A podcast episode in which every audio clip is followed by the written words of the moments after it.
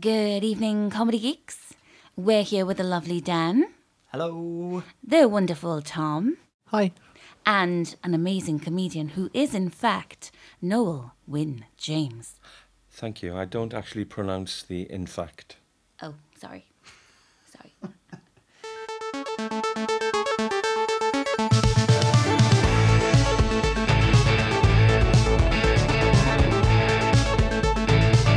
Comedy Geek Podcast.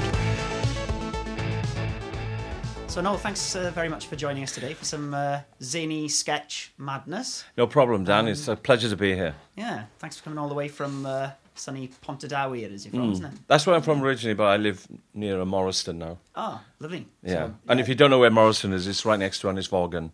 Oh, there we are. That clarifies that then. By all- that big roundabout. Oh, the big roundabout. Some people don't, don't even go on that roundabout. But they're so scared of it. But A, yeah. a lot of our listeners are actually in the US as well, weirdly, so they, they won't even know what a roundabout is. So No, it's, it's just no. all a bit uh, uh, tropical to them, probably. Yeah.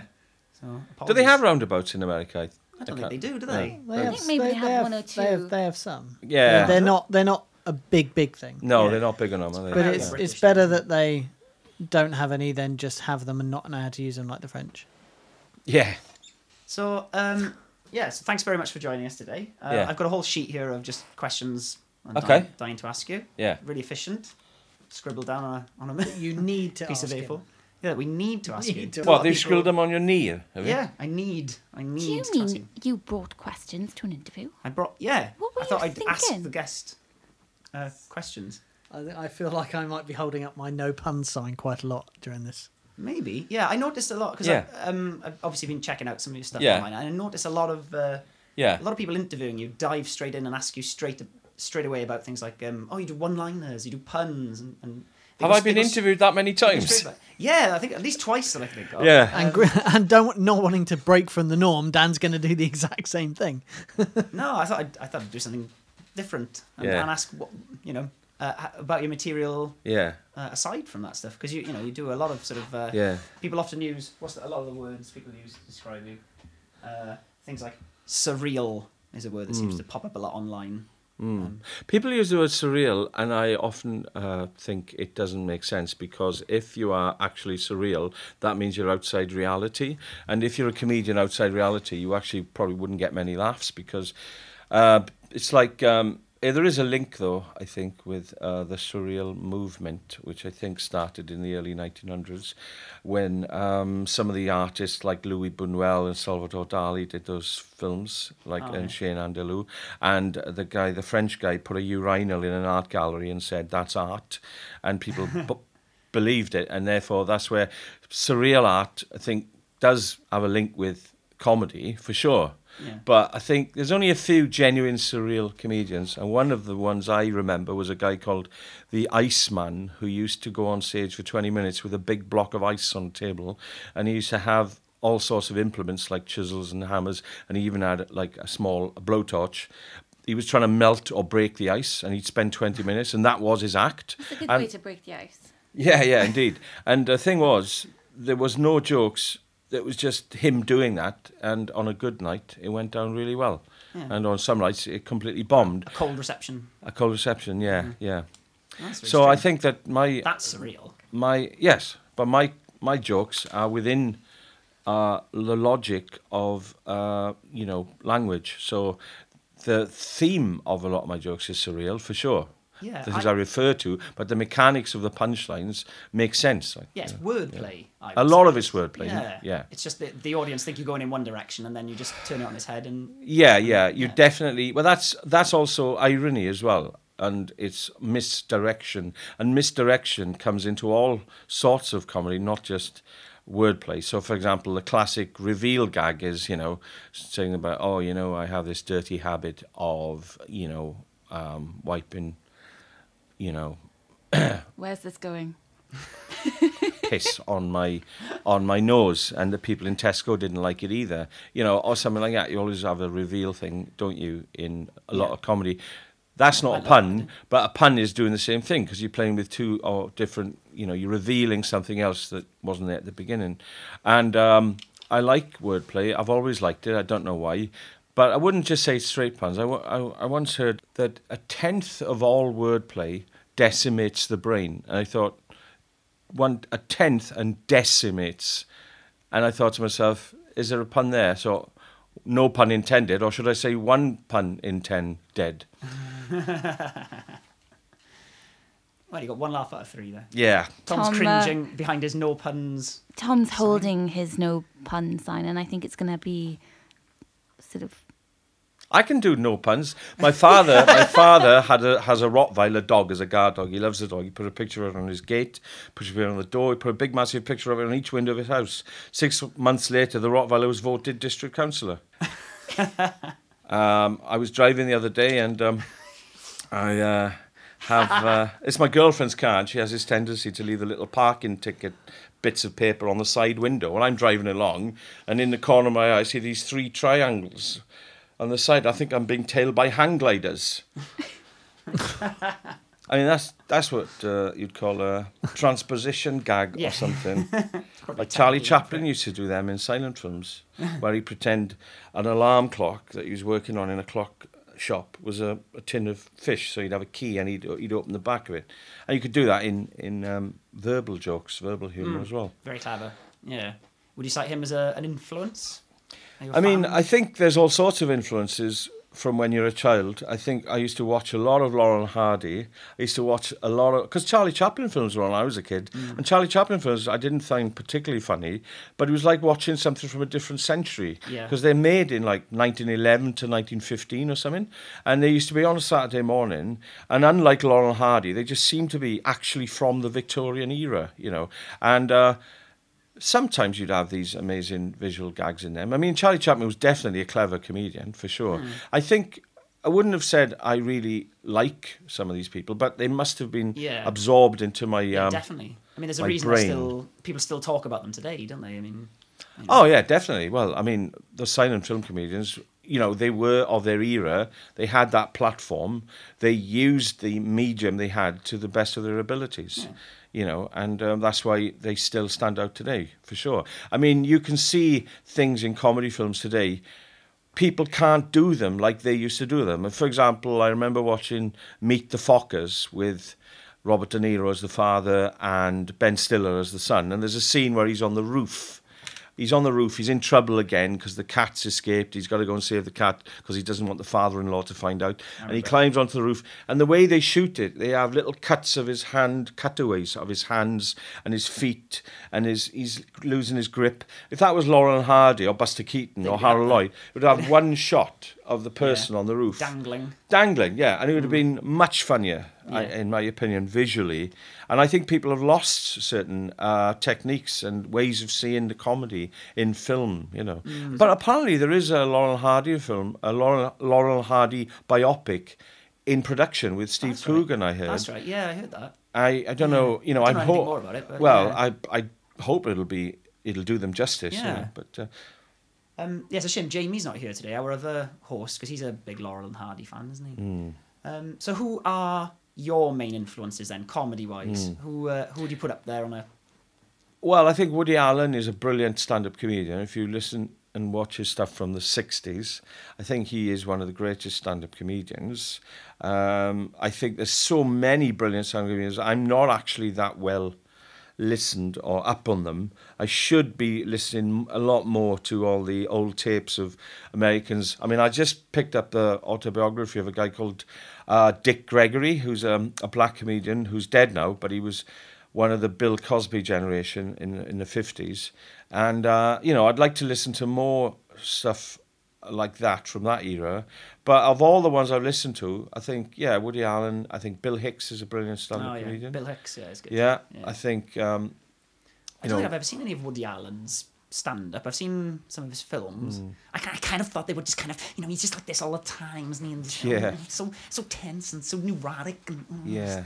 It's like, What are you saying? Oh, no. what are you saying? I mean, I went to a party once, and Woody Allen was there, and I went up to him. I said, um, you know, because uh, I thought I'd try and make him laugh. You know, I said, uh, I said, uh, I can't remember what I said now. I mean, it was so long ago. You know, It was because Frank. Frank, Frank, well, Frank, uh, Frank Carson, the Irish comedian, was there. I remember he was funny. He bent over backwards, slipped his head between his cheeks of his ass, and he whispered a joke to me through his penis. I mean, it wasn't. A, it was not a funny joke, but it was the way he told it, and. Uh, and that was not a pun, by the way. And then, oh, was it? Oh, was it? The way he told it. Oh my god. It's interesting though wordplay because a lot of people, like Ricky Gervais for sure, hates puns. I've heard him say so. Doesn't Yeah. see the point of it. Monty Python, when they started out, they had a group decision saying we're not going to do puns. But if you look at Monty Python sketches, I found one. uh, uh, one of their classic sketches is. No one expects the Spanish Inquisition, and then suddenly the Span- Spanish Inquisition literally come into the scene, Yeah. and they say, "No one expects the Spanish Inquisition," and that's effectively a pun on the phrase Spanish Inquisition, in my opinion, anyway. Yeah. But, but you know, it's Yeah. not a pun on one word, is it? Um, but yeah, I like Bill Hicks. I like Monty Python. Growing up, I love Monty Python. I mean, if you mean just stand-ups, I'd have to see Woody Allen, Bill Hicks, maybe. I don't know. I mean, I'm not a huge fan of the American stand-ups, but. I suppose I'd like to look at Mitch Hedberg more. I think he's got some great lines. But British stand-ups growing up, you know, I used to like, obviously as a kid, Tommy Cooper, Les Dawson, um, Ken Dodd. I went to see live a few in the Swansea Grand. I saw Ken Dodd, I saw Frankie Howerd. And in Wales, we had Ryan Davies. He was a brilliant comedian. Do you know Ryan Davies? No, sorry, well, Ryan Davies died in 1979. He was 40. Is he Welsh? Uh. He was um, from the Amman Valley. He, he did comedy in English and in Welsh. He had a double act with a guy called Ronnie Williams. So it was Ryan and Ronnie. They did. In, they were almost as big as Morecambe and Wise, and had they stayed together, they would have been. Uh, Probably across the UK as famous, and they were really good partnership. And Ryan was a very talented. Um, I saw him in a pantomime in Grand Theatre in Swansea when I was about ten, and uh, you know, and that was a, and, Max Boyce is a is a, is a very Max Boyce. was yeah. a very good comedian, especially when he was at his peak in the uh, 70s, you know. Yeah. Um, Who's your favourite then? Oh, I, I do really like Ricky Gervais actually. Funny Okay. you mention him. Yeah. Um, I'm a big fan of The Office and Hmm. things like that. Monty Python is probably yeah, a big influence as well. Yeah. Oh, Spike Milligan, I- would say. Oh, yeah. I love Spike Milligan, Oh, yeah. cool. Yeah. Yeah, he's very good, very clever. Yeah, definitely. Have you been known to have influenced any other comedians? Have any comedians come out and said, "Oh, I'm," you know, I've been known to have affluenced some. No, that's not even a pun because I don't understand it. Um, I, I think apparently Tim Vine, well, no, I know for a fact Tim Vine, Tim Vine? gives me. Oh, I love Tim Vine. Tim I love Vine Tim gives Vine. me credit. I thought you as might like him, being- Amy. Tom doesn't like Tim Vine. Guess who doesn't like Tim Vine? Yeah. We've had this discussion before, haven't we? I mean, Where that's a one-liner We, we said we comic, wanted isn't it? him on the show, and Yeah, yeah, he's cropped up on a few of our. He's been mentioned on a few of our episodes. hasn't he? yes, yeah. Yeah, no, Tim Vine. He's never going to come on the show now, is he? Because No. Tom's slagged him off. I just Sorry, don't. Tim. I just don't. I, I don't know. It's just not my. You know, I like um like Mitchell and Webb. I'm massive fans of Mitchell and Webb. Mm. If we're looking at older stuff, Bob Newhart. You know, um, I think um, one liner, yeah, you can have one liners, just people who do short bursts without necessarily being. But Tim Vine said of me that he once saw me in a gig in Balham, the the bet, the Banana Comedy Club, which is still going in Balham, and he saw me do one particular joke, and the joke was, I saw a man who was going bald. He was going bald, bald. And Tim Vine thought to himself, "Oh, that that's such a daft joke. It gives me license to be daft now," and that's what one of the things that um, motivated him to pursue stand-up. Comedy. I believe Dylan Mor- Dylan Moran said something nice about me once as well. Really? Yeah. God. I don't know. I know. I know. Milton Mil- Milton Jones likes me as well. He's he's been very nice to me over the years. He I once did. Uh, he was once co-writer on the Lee Mack show, Not Going Out, and behind the scenes they were writing a script and they came up with a line that a comedian says on stage to the audience. He the comedian says something and the audience member says something back, and the comedian says, "Pardon," and the audience member repeats what they said, and the comedian says, "No, I did hear you. I'm just pardon." That joke is a, a an in joke for comedians because it's a parody on if some if you yeah. say sorry, say no, I did hear you. I'm just sorry. You see. Mm-hmm. Now I came up with that line in a comedy gig ages ago, Ah. but I never even kept doing it. I just did it accidentally like one a- night. yeah, like but Milton Jones was at the script meeting when that joke came up, and he pointed out to Lee Mack and Paul Kerensa, who writes the thing, oh, that's Noel James. And I ended up with a, a credit on not going out for that joke. Oh, that's, So that's he Yeah. liked you too. We we like you too, Noel. But that was showed that, that he had a sense of honour, and I, I, I like Milton Jones for that. I think Amy, you'd go as far as to say you you've been influenced by Noel, wouldn't you? I I do adore the puns. You wanted him on the show since we started. He was Really? Like, he was. You, you were the first name Amy wrote down when, when I made everyone. Really? But I thought sign, you didn't yeah. know me before I was on BGT and Crime No, Watch. no, I've seen you in Tino's. Um, Oh, okay. I think I ruined your set once as well because I kept guessing your puns. Um, yeah, I Why does that not surprise me? It You was weren't the cover, the I'm one going to have with to the write cleverer case. stuff, aren't I, when Amy's in the audience? the guitar cover case is that that's the one you did on Britain's Got Talent? Yes, isn't it? Yeah. yeah, because The you did that joke, and I asked you, was it a cover? And I think, Ah, I yes. think you Oh, you ruined me. the- you ruined I the ruined actual it. I do apologise, and I felt bad ever since. Did you get up on stage and do like an Elephant Man impersonation and? No. I think I just walked away. in that would really ruin it. it? I brought. Yeah, the Elephant Man routine is an interesting routine because although I regard it as my own routine, over the years I came up. Over the years and over the head, but I came up with the, the idea of sticking it on my head as an elephant initially. And then when I was in a gig somewhere, the comedian Norman Lovett, who used to be on Red Dwarf, Red Dwarf. Yeah. said to me in the dressing Holly, room, he said, if you hold it like that, it looks like a shark. And and that's really where the Jaws idea came from, because from his observation. And then a comedian called Phil Nichol, I think it was, said to me that you could do a pun on John Merrick and John Merrickway. So I sometimes stick it on my head and do a funny dance and say it's John Merrickway. The trouble with that joke is a lot of young people don't get the reference Yeah. anymore, but it's still quite funny. Well, Um, you could do so many things with a guitar case. yeah, but what's nice is almost like a communal workshop in itself. That gag, then. So I quite like the fact that you do actually go onto your guitar then as well. You Yeah, I actually yeah. meant to bring my guitar today, but uh, completely forgot to Oh, bring that's a it. shame. I know. Sorry about that. That's okay. I, I really liked um, on your Britain's Got Talent uh, audition the uh, twelve bar Yeah. bar. Is it twelve bar bar blues? Is it? well, the Twelve Bar Blues. When I did the BGT audition, all the jokes you saw, they told me which ones to do. They were all my jokes, but ah, they told me this is what you we want. Do this, do that, and I had no choice. Really? And I did actually ask them if I could not do the Twelve Bar Blues to keep something back in case I got through to the next Yeah. round. They said no. We want it to be as funny as possible, and it was tricky because I only had a certain amount of time to get all these things in, and of course, playing guitar and singing in front of uh, three thousand people and the four judges is not easy. You know, I mean, it was a completely unreal experience, and I thought I really don't want to make a mistake. Yeah, I've got to possibly surreal. What we actually see on TV then on Britain's Got Talent is that does that elapse in real time or is that heavily edited down for TV? Well, or? In the Valley of the Blind, the one-eyed man is asymmetric, but more than that, I'd like to say that It's getting deep. this is the wrong podcast for that kind of that kind of talk. Is it really? not Shit. Oh, I thought this was the one where Nietzsche walks in halfway through and says, I was right all along. No, because in um, Britain's Got Talent, or should I say Bloody Good Time, the first one was recorded in January and broadcast in the end of April.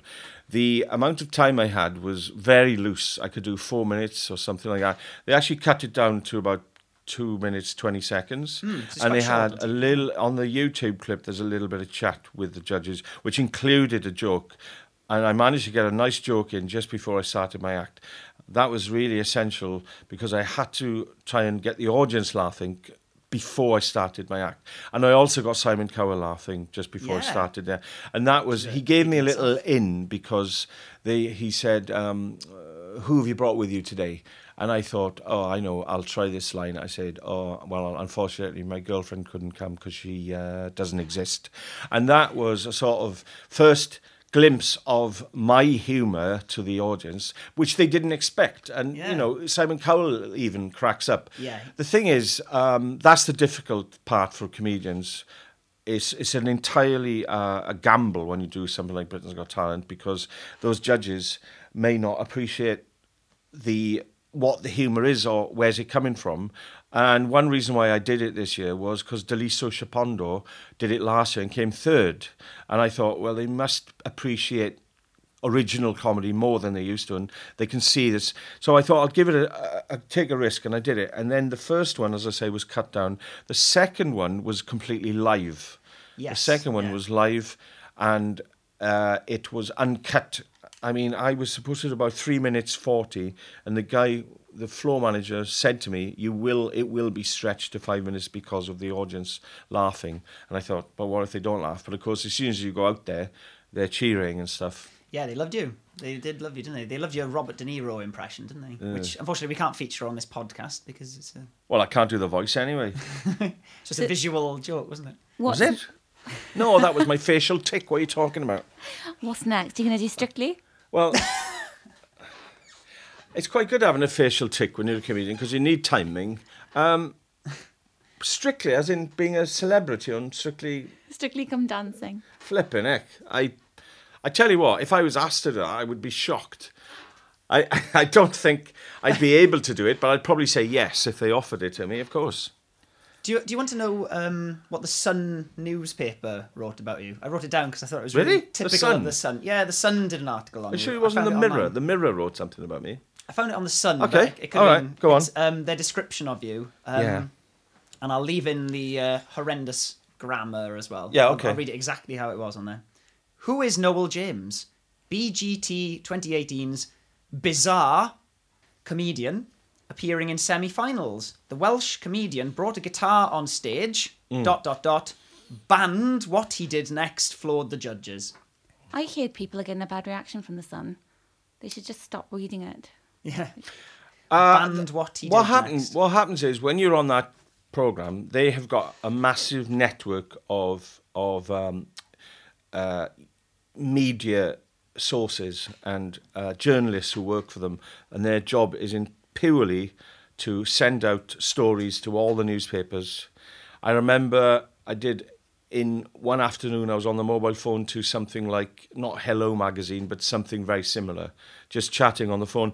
Then that was on their their web page that afternoon, and and the headline for that was a was twisted what I'd said. They they'll twist headlines to make it Oh, yeah. you know attract Just to get a more re- reaction yeah. from You know, and- the headline for that was Noel James walks. You know, as if I'd Does he? wa- He walked runs in a tantrum away from. Well, yeah. But the thing is, um, they just try and get you out there. There was something in the Mirror. Uh, I had uh, another interview on the phone with the Daily Mirror for like almost an hour, and they wanted to find out what comedians I didn't respect and didn't Oh, right. like, and I refused to. Yeah, to, that's not- to that's- that's I not didn't want to go down there. But they, not a good thing I talked about my mother, the fact that my mother died when I was 20 and all that. I don't mind talking about all that. I know they need some hook. They, I don't know why they need it, but they, they want to have something that their, um, you know, gossip mongering readers can, you know, can dwell on Yeah, and brood upon. teeth into them. And apart from the, the fact that you're just a comedian. So that's why that ended up there. But what was annoying about that, and I think their uh, online version of that as well, is it, it goes through what I did on stage, like like with bullet points. It just Yeah, describes like it in a very. what Really is the point of doing that? Why don't you just watch the act? I mean, that's this stand-up yeah. comedian, what he did. Yeah, and yeah. ha ha ha. Yeah, it, it is a really weird article. And Yeah, it's, it's not a newspaper yeah, I I yeah. read. Um, Yeah. Yeah. But it was an interesting uh, to be um, have that glimpse of what it would be like to be in the limelight. I was also on Good Morning Britain talking to Richard Madeley as well. Oh, Yeah, and uh, How was that? that was fine. He was very nice, Yeah. accommodating. Oh, that's good. Yeah. Yeah. Mm. he didn't say anything weird then. No, no, no, no. no. He does say a few strange things. To be honest, I was hoping they, they wanted they mentioned beforehand, oh, and your mother died and blah blah blah. And I thought, well, I hope you don't start going on about that because I don't want to be, you know. And they didn't actually mention that, so you know. So let's talk about sketch comedy then, because you were Yeah. involved in uh, an S4C sketch show Yeah, years ago. I, yeah, I didn't know this until until I found out. You've done your research then? Well, when I was in school, I loved sketch formats. I used to love watching Monty Python, as we've established, and Spike Milligan. I loved all that, really loved it. I used to love writing three or four minute or five minute sketches with dialogue, just like you've done here today. Hmm. But when I went to college, I went to Manchester to do physics, and it was really boring and something happened to my brain and I think I genuinely lost some kind of the inspiration, comedy inspiration I was feeding upon was drained away from me, hmm. partly because I was in this college doing this boring Probably stuff. using one half of your brain more than the other, and then Possibly, or I may. I think I, I got a virus like ME or something in my ah. first year. I don't know what happened to me, but I lost the ability to to to to to write the sketches. I started writing poetry when I was in college. I had a friend called Mike, and we started writing f- sort of funny poetry, or I suppose what you call surreal poetry. And um, that word again. that word again. And so I've always been a fan of sketches. And then, when uh, after I'd been doing comedy for a couple of years, uh, I got a call from. I actually submitted a form to S4C because they used to do a, a scheme to train people to be cameramen and and technicians, and it was called Cyfle. And I entered a form with all my details, which was meant to be s- secret, and I filled it in. I sent it off. I never got the job, but somebody gave this information, which said I was doing stand-up comedy, to another guy, a producer in Carnarvon in North and he got in touch with me, and then, you know, it was a, a circ- circuitous way. I ended up doing being part a writer and actor of this sketch show that this guy Dylan Hughes did in 1994 and 95, and one of them was nominated for the Rose of Montreux, which is Very the cool. European Television Award. Yeah. And um, it was patchy. The sketch it was okay. It was all ori- well. My bits were original anyway.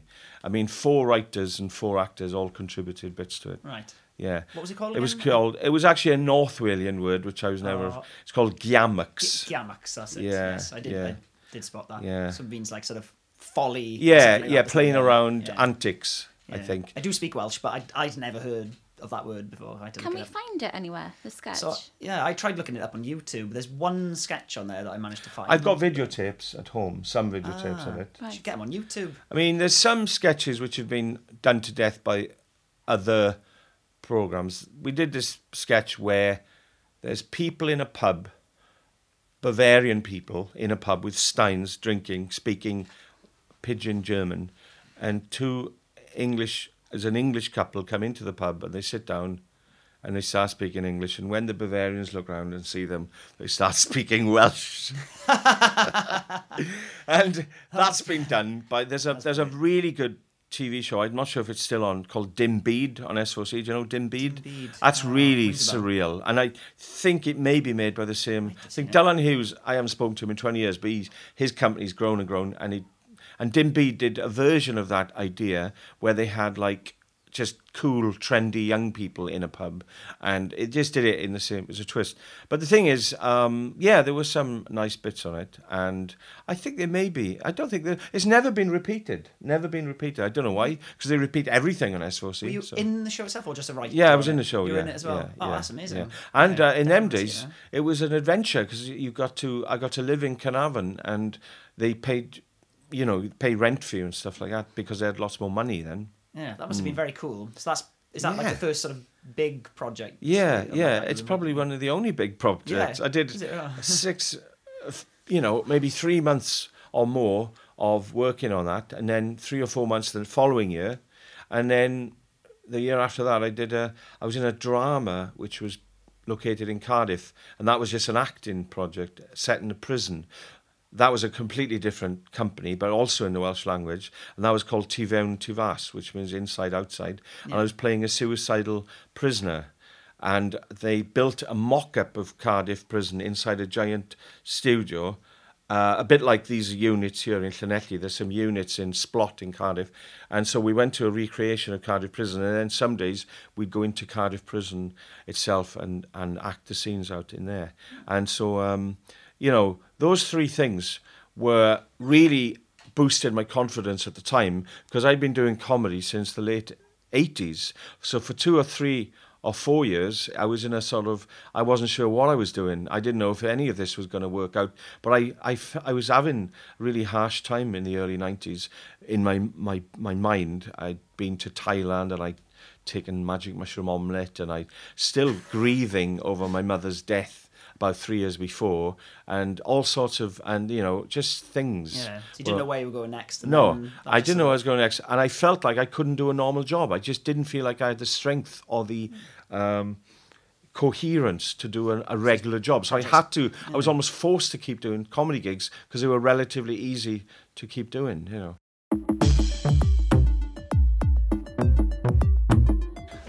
Can Well- I ask a question? Yeah. Um. Yeah. Go on then. Okay, all right. Why wouldn't you? no, this is no place for women. if you were a superhero, Yeah. um, who or what would you be? Um, I would be possibly a f the philosopher who just appears when there's a crisis and he wears a hat over his eyes and a long coat and he has a belt which has compartments with nothing in them. It's a futility belt. And uh, I would try and solve crimes with non-violence, just put people in a Just deep thought, yeah, philosophical insights. dilemmas and- would confuse the villains. Yeah. To the point of sort of existential breakdown. Yeah. Yeah. Your other question, Amy, that you normally ask is um, conspiracy theories. Yes. Have you heard of, or would you make up a conspiracy theory? Because we'll make a sketch out of I'd it. I'd love to um, make up a very very good rumor, and I once heard a, an amazing thing that Max Boyce. I mean, it's not just me saying this now. This has been like an urban myth that Max Boyce is homosexual and had an affair with this guy called Dilwyn Jones who used to do the weather on HTV Wales. And Dilwyn Jones was also happened to be a drama teacher in my old school years ago. But but the thing is I actually bumped into Max Boyce and asked him about that and he said that's completely untrue. And then I bumped into Daniel Glyn, you know Daniel Glyn, the comedian from Cardiff.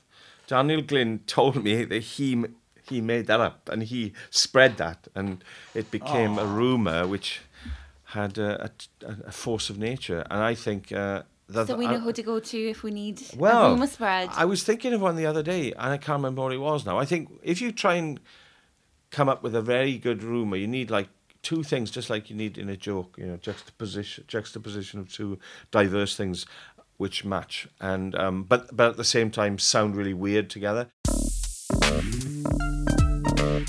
Um, Yeah. Noel, tell us Yeah. um, what you've got coming up. What have you got lined up? When can people come and well, see you? depending on when the Viagra kicks in, I'm going to have something coming up in a matter of seconds. Basically, when can I ruin your next gig? All right. Well, you can come and ruin my gig anytime you like, Amy. Thank you, darling. Um, I'm gonna be doing Tarantino's uh, in a while, Brilliant. Shall I bring my Kill Bill outfit? as long as you swim I'll leave in a the reservoir sword. dressed as a dog first. um, I'm going to be doing um, a few gigs in the next few weeks, all over the place. I've Brilliant. got It's Neath Comedy Festival. yeah, Neath Comedy Festival. That's correct. I've got a a show. Um, basically, a one-man show with with a support act. uh, You've got two shows, haven't on you? July the fifteenth in Ooh. the Gwyn Hall in Neath, and uh, on July the 28th, I'll be doing a show in the Welsh language, me and three other acts. Ew. And that's sponsored by the Gary Williams Trust Fund. Gary Williams was a comedian who died in the 1980s, and as a legacy has left behind a trust fund. Any Welsh language comedy events may apply for money from his fund. Thank you, Gary. We will remember you. Unfortunately, they could not afford me as a translator for this event. Ah. No, we could not afford you. Not at all. We could not afford you. But that'll be in the afternoon, around two two thirty, and that'll be in the Neath Community Centre on July the twenty eighth. Come on, listeners, you know you want to come along. Even if you're only learning Welsh, or even if you don't speak Welsh, you'll appreciate it for the timing. Um, you know, the laughter will be there. But anyway, what else? I'm doing two weeks in the Edinburgh Fringe Festival in August. Cool. and I got to try and capitalise on on the Britain's Got Talent. I don't know how the f- how I'm going to do that, Yeah, but that's what I've got to try and yeah, do. drum up a know. bit of. Uh, I've got a I've got a live um, album which is all primed and ready to go. It's on was it what's it called Bandcamp? You know the Bandcamp website. Yeah. I've got that, and that is recorded at the Ffwrnes in Llanelli about Yeah. a year and a half ago. It's called Live at Llanelli. Seriously, I, I just don't know. I'm going to announce it on my website or on Twitter. I have done actually, but it. nobody's noticed. That's brilliant. Yeah. Cool. And when you say album, uh, Yeah. a recording of a live Yeah, yeah, me, gig you did. me Yeah, yeah, doing amazing. 40 minutes, just stand-up comedy. Fantastic. Professionally recorded, you know, just like this podcast. Oh well, let us know when it's uh, Okay. when When it's, it's up available. We'll, uh, Well, I've got the link. We'll share it. I'll get home and I'll send you the link. yeah, amazing. And- We'll tie it in with when Ah, that'd be we great. put this episode out. That'd be and great. everything, Yeah. Lovely, thank you. Um, yeah, it's been really wonderful having you on the show. Oh, thank you very Um, much. Yeah, um, obviously, you'd be more than welcome to come back again. I hope some of yeah. it was usable. Yeah, definitely. Do you want to do another comedy? No, No, no, we did, none of us do. no. A rap? So I'll just, I'll just uh, Can I do rap- my Did you dance? say a rap? A rap. Beatbox. beatbox. Go on then, you rap. You're the beatboxer. I'll clap. Um, do you want to plug your Facebook or Twitter or anything like that? Yeah, how can we get hold of you? How can we connect? Well, if you want to get hold of me, uh, Twitter handle at Noel James Comic, and I'm on Facebook, Noel James with a picture of Postman Pat next to my name because I, I admire him for his delivery. um, so yeah, I have got a website, but I'm kind of still working on the website. But Yeah, so don't go to the website. Cause well, no, you can if you can find it. Just, Definitely go to the website. Um, I don't know. you've maybe go to the website. Yeah, If you feel like yeah, looking at a half-assed, yeah. nearly finished Yeah. website. That's it. Um, yeah. Or at least Yeah. keep tabs on it. Oh. Yeah, you can have that one. You can have that pun. That's fine. Tom's, Tom's holding holding up I up his his swear, you see me holding up my no pun sign as some sort of kind of quest that It's you an must fulfill. invitation. Invitation. Right. So Sorry, that kind of. yeah, thanks, uh, thanks Noel uh, for coming down. We really, really appreciate it. So um, No just to let- problem. so um, if you've listened right to the end of this interview, uh, just to let you know, the episode featuring Noel will be live in August. Um, we can't wait for you to hear it. Thanks very much, Comedy Geeks. Can we just end on your favourite pun? Of all Tom? time. Yes. Can I leave the room? Okay. No, you have to sit there. We're going to tie you down. No, you'll like this one because this involves a reversal as well. Oh, the real the reversal. All right, okay then. I uh, I used to be in a band called One Armed Leopard. The drummer went deaf. Oh, I like that one. I think that's good. Thank you, comedy geeks. Yeah, thanks. Thanks for listening. See you soon. Diolch yn fawr. Outro music. Done.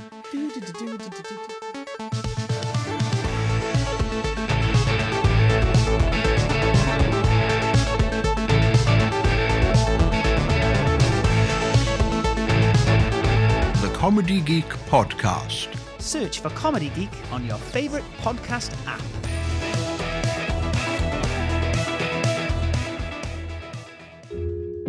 Comedy Geek Podcast is part of Britpod Scene, an independent network of uniquely British podcasts that's always growing. Check out BritPodScene.com or follow Britpod Scene on Twitter to find out more.